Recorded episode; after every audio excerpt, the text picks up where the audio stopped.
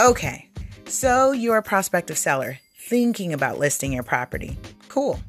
Or maybe you're even a potential buyer considering jumping in the real estate game. Awesome.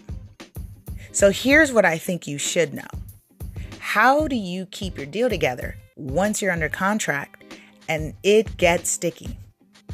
There's that thing called ego surrounding elements like repairs, down payment and closing costs, meaning not having enough for the closing table, or even that little thing called interest rates that can kill your deal faster than anything else. So, if you have no clue what seller or buyer credits are, this webinar is for you. Make sure you register and lock in your seat for our next live webinar as part of our Ready, Set Real Estate series. Make sure you register at